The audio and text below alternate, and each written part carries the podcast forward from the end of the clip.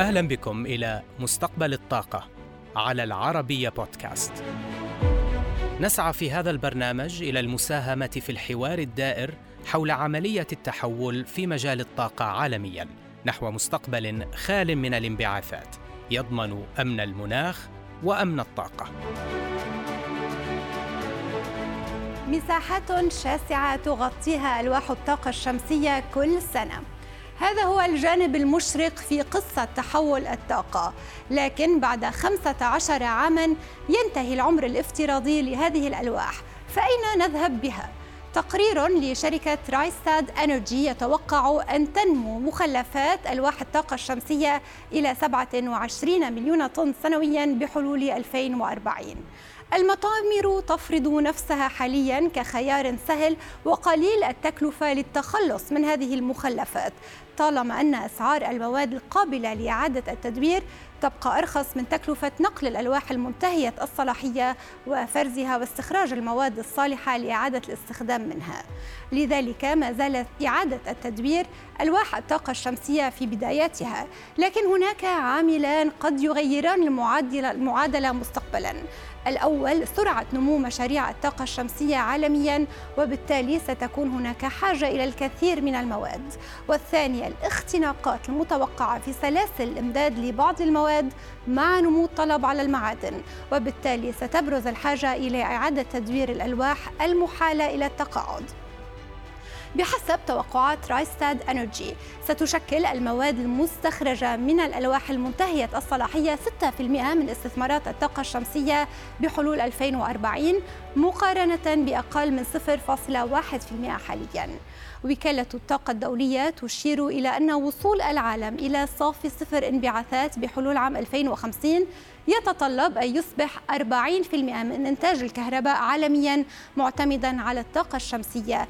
أي ما يعادل 19 تراوات بالتالي بينما تقدر قيمة المواد القابلة لإعادة التدوير في ألواح الطاقة الشمسية بما لا يزيد عن 170 مليون دولار هذا العام من المتوقع أن يرتفع الرقم إلى مليارين و700 مليون دولار في 2030 ثم إلى 80 مليار دولار في 2050 بافتراض أن متوسط عمر الألواح الشمسية 15 سنة وبتحليل نشاط تركيب الألواح الجديدة في 2022 تتوقع رايستاد أن الألواح التي تم أو سيتم تركيبها هذا العام ستوفر بعد 15 عاما مواد قابلة لإعادة التدوير بقيمة 9 مليارات و600 مليون دولار. الحصة الأكبر منها للصين بقرابة 4 مليارات دولار ثم أمريكا الشمالية وأوروبا ومن بعدها تأتي الهند واليابان بأرقام أقل. أحد السيناريوهات التي ترسمها رايستاد أنرجي لعام 2035 أن يصل تركيب ألواح الطاقة الشمسية إلى ذروته وفق هذا السيناريو يمكن لإعادة تدوير الألواح التي تم تركيبها في 2022 أن توفر بعد 15 عاماً 8% من إمدادات البولي سيليكون التي تحتاجها صناعة الألواح الشمسية. ونحو 11% من الألومنيوم و2% من النحاس و21% من الفضة. في كل الأحوال. فإن حجم معدات إنتاج الطاقات المتجددة سيمثل تحديا حقيقيا في العقود المقبلة سواء في توفير المعادن والمواد الأولية في مرحلة التصنيع أو مرحلة معالجة المعدات. من يدري ربما يكون هذا تحديا لا يقل عن الانبعاثات من الطاقة التقليدية التي تشغل العالم منذ عقود.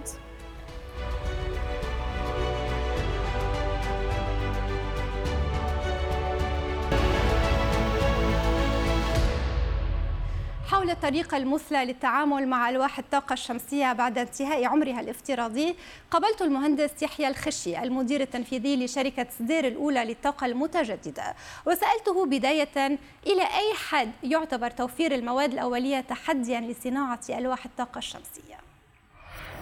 آه، بالفعل ارتفعت الطاقة الإنتاجية لمحطة الطاقة الشمسية عالميا خلال عام 2021 ب 290 جيجا وات آه، وتجاوز الطاقة الإنتاجية الإجمالية 1000 جيجا وات لكن هذا لا يؤثر على المواد الخام حيث أن المواد الخام المستخدمة في محطات الطاقة الشمسية هي الحديد وهو موجود ومتوافر النحاس الفضة الألمنيوم بالإضافة إلى البوليسيليكون وهي مادة موجودة ومتوافرة في الطبيعة بشكل كبير فالتوسع في محطات الطاقة الشمسية لا يشكل عائق من ناحية وجود توفر المواد الخام على المدى المتوسط والقريب.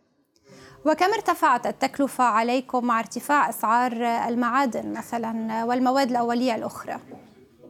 الزيادة بعد جائحة كوفيد 19 آه، كانت كانت كبيرة لكن المحطات والمشاريع آه، مستمرة آه، في زيادة لكن نتوقع أن السوق يستقر بعد فترة الزيادة تختلف على حسب حسب الوقت للمشروع نفسه لكن تزيد وتنقص على حسب التاريخ المحدد فما في أرقام محددة لأنها تختلف على حسب وقت آه، أمر الشراء للمعدة نفسها. آه، ولكن سيد يحيى إلى أي مدى سيؤثر هذا الارتفاع في أسعار بعض المواد الأولية على تسعير مشاريع الطاقة الشمسية لا سيما تلك التي أرسيت سابقا؟ رأينا زيادة في التعرفة للمشاريع الجديدة آه، لكن المشاريع المرساة آه، لن يكون هناك أي تغيير في في تعرفتها بإذن الله. بما أن الألواح الشمسية وأنظمة تخزين الطاقة المرتبطة بها تستهلك الكثير من المواد الأولية، ما هي أفضل الممارسات لإعادة تدوير هذه المواد بعد انتهاء العمر الافتراضي للمعدات؟ في البداية دعيني اوضح العمر الافتراضي لمحطه الطاقة الشمسية عادة هو من 25 إلى 35 سنة آه، فبحد أدنى 25 سنة العمر الافتراضي لمحطة الطاقة الشمسية آه، في نهاية العمر الافتراضي النمط الصحيح هو محاولة إعادة الاستخدام لبعض مكوناتها وفي حال عدم إمكانية إعادة استخدامها بالإمكان إعادة تدويرها حيث المكونات الأساسية لها كلها مواد خام ممكن استخدامها آه، ومن الممكن استعادة أكثر من 95% من مكونات المحطة عن عن طريق إعادة التدوير. وهل إعادة التدوير مأخوذة في الاعتبار في مشاريع الطاقة الشمسية في منطقتنا؟